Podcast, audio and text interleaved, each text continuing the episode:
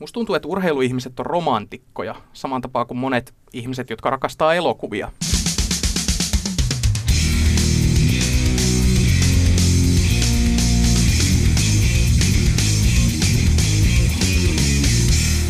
Urheilun ääni. Urheilun ääni, tervetuloa mukaan Jarkko Laitinen ja Kimmo Muttilainen jälleen studiossa. Kimmo, mitä sä oot mieltä mun laseista? On ne kyllä aika päheet, mutta miksi sinulla on nuo tuollaiset tummat lasit täällä studiossa? No nehän on tietenkin 3D-lasit. Ahaa, jaa, Totta jaa. kai. No niin. No niin, melkoinen aasinsilta päästiin tähän tämän viikon hieman kevyempään aiheeseen. Eli tänään puhutaan elokuvista ja tietenkin urheilun ääni puhuu urheiluelokuvista. Kuinka kova urheiluelokuvien ystävä sinä Jarkko noin ylipäätänsä olet? No täytyy sanoa, että viime aikoina on ylipäätään elokuvien katselu jäänyt vähän vähemmälle. Ja sitten kun sen paremman puoliskon kanssa niitä katsoo, niin täytyy sanoa, että ei kauhean usein se urheiluelokuva osu kohdalle. Eli vain romanttisia komedioita. No ennemminkin mennään meidän perheessä tuonne kauhun suuntaan. No niin, ei sekään Voihan vaan ne romanttiset komediakin joillekin olla kauhua, mutta Ei, kyllä. Tai ainakin sydämen tykytyksiä aiheuttava kokemus. näinpä. Mutta urheiluelokuvat, kun miettii, niin historia tuntee aika montakin urheiluaiheesta elokuvaa, mutta jotenkin tuntuu, että ne ovat kaikki ainakin ennen muin on ollut hurjan fiktiivisiä. Mutta sitten kun taas tänä päivänä, jos mietitään urheiluaiheesta elokuvaa, niin se on joko dokumentti, tosi pohjainen dokumentti, tai sitten pyritään tekemään mahdollinen aito kuvaus jostain asiasta. Esimerkiksi tulee mieleen jääkiekon puolelta se Lake Placidin ihme, Miracle vuodelta 1980, kun Yhdysvaltojen tämä yliopistojoukkue yllättäen voittikin Neuvostoliiton ja sitä kautta lopulta marassi olympiakultaan. Kyllä, kyllä. En ole itse tätä nähnyt, mutta heti tulee mieleen se punakone, mikä tuossa joku aika sitten Yle Teema näytti. Erittäin loistava dokkari ja se on tota niin, vaikka se on urheilu, niin sitä mä suosittelen kyllä kaikille muillekin, joita kiinnostaa se, että mit, miten tämä maailmanmeno on mennyt, mitä se Neuvostoliitto oli ja niin poispäin. Et urheilun kautta pystytään peilaamaan myös näitä maailmanhistoriallisia tapahtumia ihan samalla tavalla kuin Neu- Neuvostoliitto aikoinaan käytti urheilijoita propagandavälineenä osoittamaan kommunistisen järjestelmän paremmuutta. Siitä hyvänä aasisiltana kysymys, käyttääkö Putin tänä päivänä urheilua keppihevosena oman ekonsa pönkittämisen? No kyllä käyttää mun mielestä, tai ainakin pyrkii siihen. Kyllä mä näen aika suorat yhtäläisyysmerkit näiden venäläisten joukkokärryjen ja Putinin välillä. En nyt halua tässä sanoa, että Putin on käskenyt käyttämään dopingia, mutta kyllä näillä asioilla yhteytensä varmasti on. Ei eksytä liiaksi aiheesta urheiluelokuvat, niin miksi urheilusta tehdään ylipäätänsä elokuvia? Oletko koskaan miettinyt sitä? No mun mielestä tämäkin on aika simppeliä. Urheilu kiinnostaa ihmisiä paljon. Maailma on täynnä urheilufaneja. Koitetaan tuotteistaa se. Lisää rahaa siitä samasta lypsetään niiltä ihmisiltä, jotka jo ostaa sen pääsylipun tai kanavapaketin tai minkä vaan. Niin sitten vielä se leffalippu. Mutta jos mietitään vaikka jotain jalkapallo- tai jääkiekko tai ihan minkä tahansa lajin peliä tai urheilutapahtumaa, niin sehän on sellainen ainutkertainen juttu. Sitä ei pystytä käsikirjoittamaan valmiiksi. Joitain ennakkoasetelmia pystytään tietää, mutta se, miten tulee lopulta käymään, on ihan niin kuin herran hallussa. Mutta elokuva. Elokuvassa on alku, keskikohta ja loppu, kuten tällainen eräs elokuvaohjaaja on osannut osuvasti sanoa. Niin elokuvan on kerran katsonut, niin se ei enää toisella katsomalla kerralla mitään uutta tarjoa. Ei välttämättä uutta, mutta oma suosikkielokuvanihan on, ei urheiluelokuva, mutta Apollo 13. Ja tiesin jo ennakkoon, mitä siinä tapahtuu ennen kuin olin ensimmäistäkään kertaa nähnyt sitä. Että ei, ei musta se on niin kamalaa, vaikka siitä ei mitään uutta tulekaan. Niin ja parhaimmillaan elokuva tarjoaa jonkinlaisen näkökulman johonkin asiaan. Ei tarvitse välttämättä olla dokumentti, voi olla ihan fiktiivinenkin kuva, niin jostain totuudenperäisestä asiasta jonkinlainen erikoinen näkökulma, niin kuin miten ohjaaja on sen nähnyt, ehkä hieman erilaisin silmin. Tuleeko sulle jotain esimerkkiä mieleen? Mä itselle tuli tästä mieleen tämä Trivan formula-elokuva, missä en sitten lopulta ajaa kaupungin kaduille ja ties missä niillä etäisesti Formula 1 muistuttavilla autoillaan. Et ehkä se on tämmöinen ohjaajan näkemys, mihin näillä autoilla voitaisiin parhaimmillaan päästä. Kyllä, ja lukuisat Fast and Furious-leffat, joita en ole kyllä katsonut ensimmäistäkään kokonaan. Se tunnustettakoon. Mutta elokuvista, ja tänään meillä tulee vieraskin elokuvista puhumaan. Joo, saatiin tänne vieraaksi Filmoholikin elokuva-arvostelija ja sitten episodilehden Tuomiolla podcastin yksi tekijöistä Joonas Alanne. Kysytään Joonakselta, että mistä on hyvä urheiluelokuva tehty? Urheilun ääni. Viikon vieras. Toi on aika hankala kysymys, että koska urheiluleffojahan on erilaisia. Sillattiin, että se yleinen kliseehän on, että ne on aina altavastaajatarinoita, että altavastaaja nousee voittoon. Et koska urheilusta löytyy niin paljon tämän kaltaisia tarinoita. Mutta toi altavastaajatarina, niin sehän on loppujen lopuksi aika loppuun kaluttu ja tylsä. Että sitten löytyy myös semmoisia tarinoita, missä kaikki tämä panostus ja muu ei välttämättä autakaan mihinkään. Että on, ne on niinku tarinoita enemmän siitä henkilöstä tämän menestyksen tai tappion tai minkä hyvänsä niin takana kuin, kuin siitä varsinaisesta urheilusuorituksesta mun mielestä. Eli tämmöisiä niinku, niitä kutsutaan hahmotutkielmiksi. Et esimerkiksi hyvänä esimerkkinä tämä, tämä, tämä Moneyball, joka kertoo siis baseball-joukkueesta, joka on jatkuvasti häviää. Ihan tosi tapahtumiin perustuva elokuva ja Brad Pitt esittää tämän joukkueen valmentajaa, joka sitten palkkaa tämän Jonah Hillin esittämän matemaatikon siihen niin kuin matematiikan kautta rakentamaan menestysjoukkueen tämmöisestä hylkytavarasta, jota huippujoukkueet ei osta. Ja hän sitten rakentaa tämmöisen niin kuin joukkueen, joka pystyy voittamaan huippujoukkueita, vaikka se ei periaatteessa näytä paperilla erityisen hyvältä. Mutta koska ne pelaajat vaan sopii niin hyvin yhteen matemaattisen tarkasti. Ja se elokuva kertoo enemmän tästä Brad Pittin hahmosta kuin, kuin sitten tästä joukkueesta tai menestyksestä. Tämä on siis tosi tapahtumiin perustuva, tai tämmöinen joukkue on oikeasti ollut olemassa. Kyllä, Oakland Ace. Jes, lukee, eli Joonas toi itse asiassa tämän leffan mukanaankin tänne. Tuota niin, kuin tärkeä sun mielestä on se, että urheiluleffa on tosi tapahtumiin perustuva? Kyllä silloin on aika paljon merkitystä, mutta kyllä mä tykkään fiktiivisistäkin urheiluleffoista, niin kuin esimerkiksi tämä Talladega Nights, Will Ferrellin komedia, joka kertoo NASCAR-ympyröistä. Mutta, mutta kyllä se aika, aika semmoinen niin kuin tärkeä osa sitä urheiluelokuvaa on, koska urheilutali, parhaat urheilutarinat on jo itsessään niin uskomattomia, että se oikeastaan vaatii sen, että se on, tarina on todellinen, että sen voi uskoa. Että esimerkiksi Mighty Ducks-elokuvat, nämä mistä monella ihmisellä on lapsuudesta aika lämpimiä muistoja, niin en mä niitä pysty nykyään aikuisena katsomaan, koska nehän, nehän on ihan täysin feikkejä ja kammottavia suorastaan. ei niissä, niis, niitä voi katsoa nostalgian takia, mutta ei niissä tarinoissa ole sellaista fiilistä kuin esimerkiksi vaikka, vaikka, vaikka tulivaunuissa tai rokissa. Tai ei, roki on hyvä esimerkki. Sehän on fiktiivinen. se on fiktiivinen, joo. Mutta, mutta siihen sekin... voi samaistua aika lailla, että se olisi ikään kuin totta. Siinä tulikin sanottu sammakko, mutta Rokihan on itse asiassa perustuu tosi tapahtumiin sillattiin, että se Sylvester Stallone otti vaikutteita raskasarjan nyrkkeilijä Chuck Webnerin tarinasta, joka pääsi kohtaamaan Muhammed Alin ja kaikkien yllätykseksi kesti täydet 15 erää, siis melkein täydet, hänet tyrmättiin 15 erässä, mutta kuitenkin niin kuin uhmasi kaikkia odotuksia ja tarjosi Alille kunnon vastuksen, vaikka häntä oli pidetty heittopussina. Ja tämä ottelu sitten inspiroi Stallonea kirjoittamaan rokin. Onko urheiluihmiset niin tosikkoja, että vaativat myös elokuviltaan vähän sitä tosipohjaa? Musta tuntuu, että urheiluihmiset on romantikkoja, saman tapaa kuin monet ihmiset, jotka rakastaa elokuvia. Että tällaiset ö, mieltä nostattavat tarinat, joita suurin osa urheiluelokuvista on, niin ne kiinnostaa heitä. Että he, he haluaa nähdä tämmöisiä leffoja, joista tulee hyvä fiilis, että siinä saavutetaan jotain.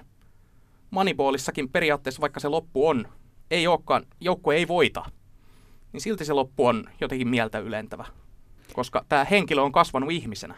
Samaistuuko urheiluelokuviin katsoja? Jaa, en tiedä. Musta tuntuu, että he haluaa samaistua, varsinkin Rokin tapauksessa, että sä oot ö, kolmekymppinen nyrkkeilijä, sä oot ottanut turpiin koko urasajan, etkä ole päässyt mihinkään. Ja sit sulle tulee yksi mahdollisuus titteliottelu ja se menee ihan sairaan hyvin. Ja yhtäkkiä sun elämä on pelastettu. Niin musta tuntuu, että tämmöiseen tarinaan ihmiset, niinku, ihmiset haluaa, että tämmöinen tarina on totta. Ja sen takia tosipohjaiset urheiluelokuvat on ehkä niin suosittuja. Mutta sitten myös Rockin kaltaiset tommoset fantasiat niin kiehtoo ihmisiä. Sinulla on Vinopino elokuvia tuossa pöydällä, niin poimitaan tuolta tuo Senna. Sennan tarinahan on kaikessa, kaikessa menestyksessään myös hyvin traaginen. Siinä päähahmo sitten lopulta kuolee harjoittaessaan ammattia eli formula-ajoa. Joo, mä siis tosiaan toin tämmöisen aika edustavan kattauksen omasta hyllystäni löytyviä urheiluleffoja. Että Senna esimerkiksi on dokumentti, toisin kuin, että Rocky on fiktiivinen elokuva, kun taas sitten Moneyball on tosi tapahtumiin perustuva fiktiivinen elokuva, ja sitten Senna on dokumentti. Mutta tässä elokuvassa, niin tämähän on silleen kiehtovasti tehty, tämä on sama ohjaaja, joka ohjasi viime vuonna teattereihin saapuneen Amy Winehouse-dokkarin Amy. Ja tässä tämä on niinku koostettu kokonaan arkistomateriaaleista, tämä dokumentti. Et siinä kuullaan Sennan omaa ääntä, ja jotenkin tuntuu, että dokumentti onnistuu niinkin vaikeassa tehtävässä, että se pääsee lähelle tämän henkilön persoonaa. Ja se kertoo kokonaisen tarinan tämmöisestä henkilöstä, joka oli tavallaan adrenali, adrenaliininarkkari, halusi uhmata vaaraa väkisin ja lopulta se vei häneltä hengen. Niin tämä on hyvin, hyvin kiehtova ja suosittelen sitä kaikille, että varsinkin formulafaneille. Mun on pakko sanoa, itsehän olen siis formula-fani, tykkään, en edes itse tiedä miksi, mutta mä tykkään siitä lajista ihan älyttömästi. Ja katsottiin, kun tämä Sennadokkari tuli telkkarista, niin, niin, niin tulevan vaimoni kanssa katsoin, katsoin sen ja mä yllätyin kyllä, että hänkin tykkäsi leffasta. Et se on, ja hän ei siis ole ollenkaan urheiluihminen, mitä mä en tietenkään voi ymmärtää, miten joku ei voi olla urheiluihminen, mutta hänkin tykkäsi tästä leffasta. Se oli niin hyvin tehty. Se on tosi vetävä dokumentti. Sillä että kun se kertoo tarinan periaatteessa kronologisesti eli tylsästi, mutta, mutta se, että siinä päästään, siinä päästään sen hahmon lähelle, siinä kerrotaan millainen henkilö hän oli. Siinä ei pelkästään kerrota näitä voittoja, mikä olisi sekin ollut jo ihan tolkuttoman jännittävää, kun siinä käydään läpi näitä uskomattomia vääntöjä Prostin kanssa ja muuta. Mutta siinä päästään, päästään niin ihon alle, että me tiedetään millainen tämä henkilö oli, mitä hän halusi ja miksi hän teki, mitä hän teki. Et se on tämän dokkarin ansio. Ja sen takia mä uskon, että se vetoaa myös niihin, joita ei kiinnosta katella, kun ö, 22 miestä ajaa ympyrää tunnin ajan. Kaksi tuntia. Hmm. Puolitoista.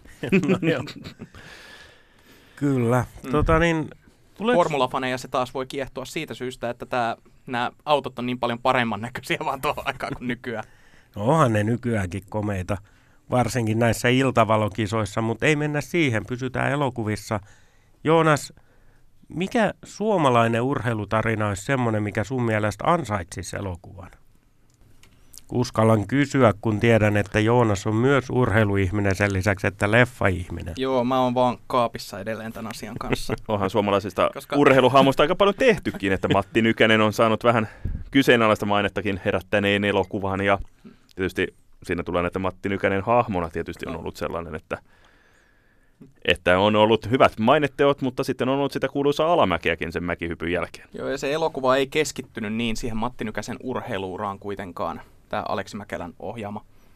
Mutta sellainen kiinnostava urheilutarina, mistä on itse asiassa tulossa nyt elokuva tänä vuonna, niin olisi tämä, on tämä Mäki vastaan Moore. Eli vuonna 1962 Helsingin Olympiastadionilla käytiin VBAn höyhensarjan maailmanmestaruusottelu, jossa kohtasi Olli Mäki ja yhdysvaltalainen Davy Moore. Ja siitä on nyt tulossa elokuva. Se on kyllä varmaan mielenkiintoinen. Mä uskon, että aika monet, vaikkapa tämän podcastin kuulijat, ei välttämättä tiennytkään, että Olympiastadionilla on oteltu maailmanmestaruudesta. Ja, se, Ja että toi- suomalainen oli siinä toisena ottelijana. Ja sehän on edelleen, jos Eeva Wallströmin naisten maailmanmestaruutta ei lasketa mukaan, niin se olisi ainoa suomalaisen nyrkkeilijän käymää titteliottelu, mutta miksi emme Wallströmia laskisi? Totta kai lasketaan Mm, Eeva, mukaan. joo. Olli Mäkihän oli siis myöskin tämän nykyisin vaikuttavan nyrkkeilypersona Pekkamäen isä. Kyllä. Mm. Että No isältä totta. pojalle kulkee päähänlyöntikin. Mutta jos miettii oikeasti niitä persoonia, kenestä saisi elokuvan, niin mitäs sanot elokuva-ihmisenä? Jere Karalahti. Jos mietitään miehen uraa ihan, että vähän tällainen risainen nuoruus, epämääräiset kaverit, kuitenkin lahjakas jääkiekkoilija, sitten on niin kuin nuoruudessa jo ensimmäisiä kerroja, sitten pääsy NHLään, siellä joutuminen päihdeohjelmaan, sitten kuitenkin tulla paluu takaisin ja pääsy huipulle, kunnes sitten totaali raitistuminen ehkä olosuhteidenkin pakosta. Mutta kuitenkin, että tässä on myös sellainen selviytymistarina vähän risaisen ja tällaisen ehkä rosoisen uran jälkeen. No mua ei toi selviytyminen niin kiinnosta, mutta onhan Karalahti kiinnostava persona ja ihan näin, vaikka en seuraakaan jääkiekkoa kovin tarkasti, niin voisin niin kuin ajatella, että hänestä voisi saada hyvän tämmöisen kuin raivohärkä-mallisen elokuvan. Martin Scorsesen mustavalkoinen mestariteos, jossa Robert De Niro esitti Oscarin arvoisesti Jake LaMottaa, keskisarjan maailmanmestaria, joka on tavallaan oman maskuliinisuutensa ja maskuliinisen epävarmuutensa uhri. Ja joutuu sen takia vaikeuksiin kaikessa, että hän, että hän on täynnä sitä uhoa ja muuta, mutta se kaikki kumpuaa epävarmuudesta. Että hänellä on kaunis vaimo, mutta koska vaimo on niin paljon kauniimpi ihminen kuin hän, niin hän ei voi täysin luottaa siihen vaimoon. Hän on ihan varma, että jos vaimo sanoo, että joku hänen vastustajansa on hyvän näköinen, niin hän on ihan varma, että hänen vaimo, vaimolla on nyt jotain peliä ja hänen on pakko hakata se vastustaja sitten ihan rumaksi. Mä näkisin, että Karalahdessa olisi jotain, jotain vähän tällaista, niin kuin traagista tarinaa, siitä voisi repiä. Mutta sitten se selviytymisaspekti, niin siitä itse asiassa voisi, jos sen haluaisi kääntää elokuvaksi, niin siitäkin löytyy esimerkkinä tämä David O. Russellin elokuva vuodelta 2010 The Fighter, taistelija, jonka siis sanotaan kertovan Mickey Wardista, nyrkkeilijästä, joka mursi kämmenensä ja sen takia joutui jättämään uransa kesken. Oli siis ihan tämmöinen heittopussi. Mutta sitten kun hän teki paluun, niin hän pääsi jonkun pikkuliiton maailmanmestaruusotteluun ja voitti maailmanmestaruuden. Siinä on tavallaan semmoinen selviytymisaspekti, mutta Fighterhan teknisesti ottaen, jos sitä elokuvaa katsoo, niin se kertoo Christian Balein hahmosta, joka oli tämän Mickey Wardin veli, joka sitten taas on narkkari ja omat vaikeutensa, ja hänen vaikeutensa taas sitten saavat ton Mikin, jota esittää Mark Wahlberg, niin vaikeuksiin. Urheilun ääni. Viikon vieras. Tullaan siihen, että Jenkkilässä mennään vähän niin kuin vaikeimpiinkin aiheisiin, että Suomessa vähän urheiluelokuvat ovat vähän niin kuin sellaisia kronologisia tarinoita vain, mitä on jo eletty joskus taannoin, että osataanko Suomessa tehdä elokuvia, jossa mennään vähän niin kuin pintaa syvemmälle. Niin, tässähän on Joonaksella esimerkkinä myös tämä FC Venus-elokuva. Mä nappasin ton hyllystä, en ole koskaan kattonut. Minä, minä, minä olen kyllä katsonut tämän ja, ja tuota niin, Suomessa on tehty monta jalkapalloelokuvaa, että FC Venus ja sitten oli Kulman pojat, joka kertoi taas fanittamisesta. Ja oli kuulemma hyvin erinomainen, mä en ole sitä itse nähnyt. Kulman Mitä? pojatkin on nähnyt, mutta Venuksesta kyllä ihan rehellisesti jalkapalloihmisenä, niin Venuksesta tuli vähän sellainen, että tuon elokuvan lopputuloksen tiesi jo ennen kuin elokuva oli edes loppunut. no se on kyllä ihan totta. Piti just kysyä, että mitä mieltä olette siitä, että tehdään ikään kuin urheiluelokuva, mutta sitten se on kuitenkin oikeasti jotain muuta. Tässähän tämä Fudis on tavallaan vaan se, se varsinainen tarina on muualla. Fudis on vaan se äh, raami. Niin, viitekehys, vähän niin. Siis ö, mitä sä nyt tarkoitat, että tehdään elokuva pelkästään Fudiksesta? Sehän olisi ihan saamarin tylsä. Eikä olisi. Siis kun kato, esimerkiksi kuin Raivohärkä, niin siinä mennään, sekin on hahmotutkielma, siinä mennään Jake LaMottan persoonaan syvemmälle kuin niihin otteluihin. Sama oli myös ensimmäinen Rocky, niin se on altavastaajatarina, mutta siinä on lopulta hyvin vähän sitä nyrkkeilyä. Siinä on, pal- siinä on pitkä treenikohtaus ja pitkä ottelukohtaus, jotka kaikki muistaa, mutta ne ei ole sen elokuvan pointti. Sen elokuvan pointti on tämän ottelijan epävarmuus omista kyvyistään siinä vaiheessa, kun hän saa tuommoisen mahdollisuuden, että pystyykö hän kohtaamaan sen. Mutta ei sen, siis mä en ymmärrä, mitä sä niinku tarkoitat tuolla, että tehtäisiin elokuva pelkästään jalkapallosta eikä kaikesta muusta siinä ympärillä, koska jos mennään pelkästään jalkapalloon, niin se on pelkästään tuloksia. Joo, ehkä mä tarkoitin, kun näin tämän. FC Venuksen, niin sitä, että jalkapallo on se kehys, mutta sitten se on äh, siis ihan ulkourheilullinen ei liity edes siihen jalkapalloon. Tässä on se romanttinen tarina ja kaikki hässii toisiaan ja vähän naapurinkin muijaa ja niin poispäin, niin mun mielestä tuossa vähän niin kuin hyväksi käytetään urheilua tuossa leffassa. No siis mähän en voi edelleenkään FC Venuksesta puhua suoraan, koska mä en ole sitä nähnyt, enkä voi... Hienosti sä äsken puolustit tuomita. sitä Rokin kautta kuitenkin. Joo. No, nyt mä, Saman tason nyt leffojakin melkein. Joo, mutta siis sä puhut tästä urheilun hyväksikäyttämisestä, niin sellainen hauska fakta, että kuin Raivohärän ohjaaja Martin Scorseessahan on sanonut, että hän ei ole koskaan ollut kiinnostunut nyrkkeilystä. Ja sen takia tästä hänen elokuvastaan varmaan tuli mitä tuli. Ja sen takia se on semmoinen mestariteos, jota pystyy seuraamaan, vaikka ei olisikaan kiinnostunut lajista. Et koska, koska, se menee, koska se on hahmotutkielma, se menee, se menee syvälle semmoisiin hyvin universaaleihin tunteisiin tämän lajin kautta. Sen lajin kautta hän pääsee toteuttamaan itseään ja purkamaan niitä halujaan. Mutta sitten, mitä sä puhuit hässimisestä ja muusta tässä FC Venuksessa, niin musta tuntuu, että tämä taas ei ole lähelläkään ha- hahmotutkielmaa, vaan tämä on sitten hyvin juonivetoinen elokuva. Joo, se on semmoinen... Sellainen saippua opera. Suomalainen saippua opera, se on hyvin sanottu. Mutta tullaan siihen, että jotta olisi hyvä, kun lähdettiin siitä liikkeelle, että mikä on hyvä urheiluelokuva, niin jos nyt vähän vedetään lankoja yhteen, niin tulee se, että ollaan monella tasolla liikkeellä. On se perustarina siellä viitekehys, mutta sitten mennäänkin vähän pintaa syvemmälle. Mennään sitten hahmoon tai siihen lajiin. Niin ollaan jotenkin syvemmissä vesissä kuin mitä ennakkoon ajatteli ennen kuin elokuva edes alkoi katsomaan. Niin, siis lähtökohtaisesti mä haluan, että hyvä elokuva kertoo mulle jotain sellaista, mitä mä en välttämättä tiennyt tai ajatellut. Et esimerkiksi tämä Armstrong Lie-dokumentti, joka on tässä pöydällä, kertoo siis pyöräilijä Lance Armstrongista, joka riisuttiin kaikesta kunniastaan. Se on just tämmöinen tyypillinen sankarin, sankarin kaatuminen tarinalinja.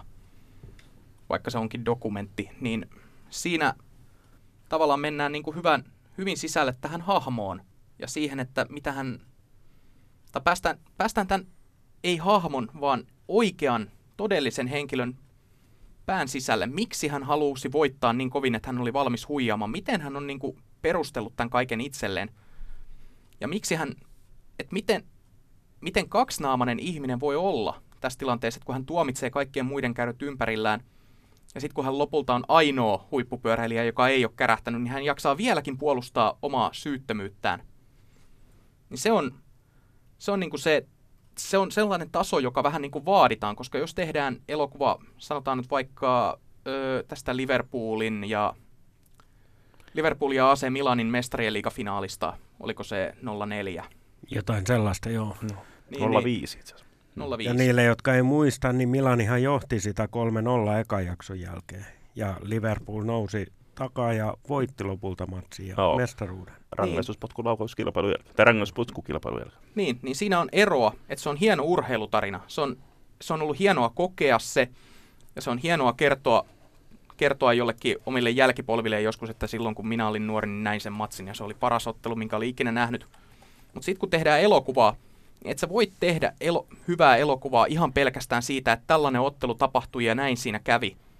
Koska se, se ei vaan tunnu enää samalta, koska elokuvassa sä tavallaan odotat tällaista yllätystä. Urheilun, urheiluhienous on siinä, että ne yllätykset on usein odottamattomia ja sen takia ihan järjettömän tyydyttäviä, koska sä et voi koskaan tietää, kuinka joku ottelu päättyy. Tehdäänkö urheiluelokuvia, niin tehdäänkö niitä elokuvien ystäville vai urheilun ystäville? Toi on hyvä kysymys. Mä sanoisin, että sekä että. Tietenkin jokainen jokainen elokuvan tekijä haluaa, että hänen elokuvaansa käydään katsomassa ja ihmiset niin kuin pitäisivät siitä. Joka, joka väittää, että, että ei tee näin, niin on ihan täys valehtelija, koska elokuvan tekeminen on vaan niin kallista. Mutta kyllä mä sanoisin, että niitä tehdään ihan kaikille potentiaalisille katsojille. Jos se tehdään pelkästään urheilufaneille, niin sittenhän voi käydä esimerkiksi niin kuin tämän The Programmin kanssa, jonka mä myös toin Tämä on siis fiktiivinen elokuva Lance Armstrongista, eräänlainen sisar, sisarteos tälle Armstrong-laille. Niin tavallaan, sitten kun siitä tehdään tämmöinen fiktioversio ja dokumentti on jo aiemmin ollut ulkona ja tapahtuma on ollut lehdissä paljon, niin antaako tämä sellaiselle urheilun ystävälle oikeastaan mitään uutta, että vaan kerrataan että tapahtumat läpi, tällä kertaa fiktiivisinä?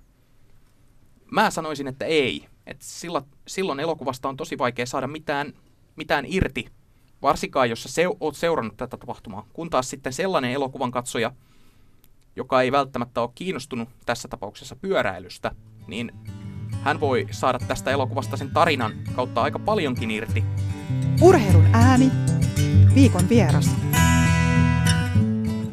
Haluaisin teiltä kysyä, että onko teillä mitään suosikki urheilutarinaa, josta haluaisitte nähdä elokuvan? Jaa, tuota noin. TPS-mestaruuskausi 2011 ei lasketa. Se on 2010 Kymmenen. oli, että se mestaruuskausi Mä en oo 2011 olisi fiktiivinen tarina. Kyllä, mutta tuota, Mestaruuden uusiminen. Jaa, toi on muuten kysymys, mitä mä en ole tullut ajatelleeksi, että mikä se tarina sit olisi, mutta kyllä mä menisin kuitenkin sinne jalkapallon puolelle.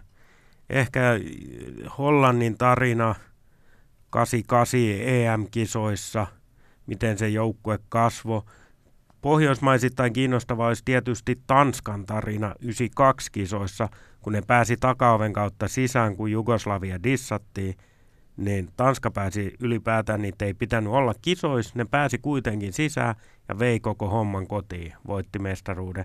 Joku tämmöinen, kyllä mä E- siitä lähtisin. Eli sä ajattelet just tämän menestystarinan kautta. Eli semmoiset Näköjään. urheilutarinat, jotka on sua itseäsi sykähdyttänyt. Joo, näköjään. Näköjään. Tietysti Mika Häkkisen formulamestaruudet näin suomalaisittain ja formulafanina, niin oishan sekin kiva kuulla, kun kyllä se Matti elokuvassa huutaisi, että suuttimista tulee savua ja Keke korjasi, että Matti ne on pakoputket.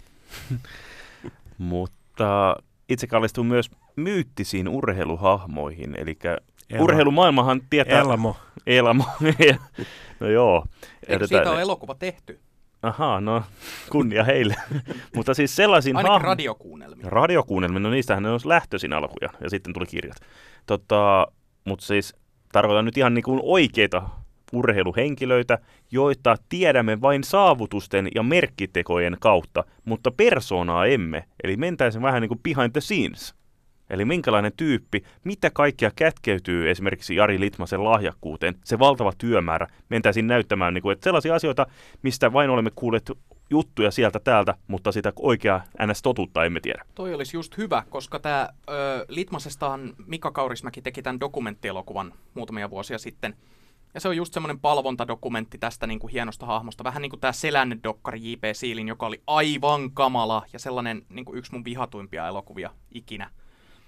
Mutta tämä Litmasen tarina, niin siitähän saisi todella hyvän elokuvan, koska siinä on niin kuin, hän nousi vastoin kaikkia odotuksia yhdeksi maailman parhaista pelaajista. Ja sitten se lasku tuli niin nopeasti.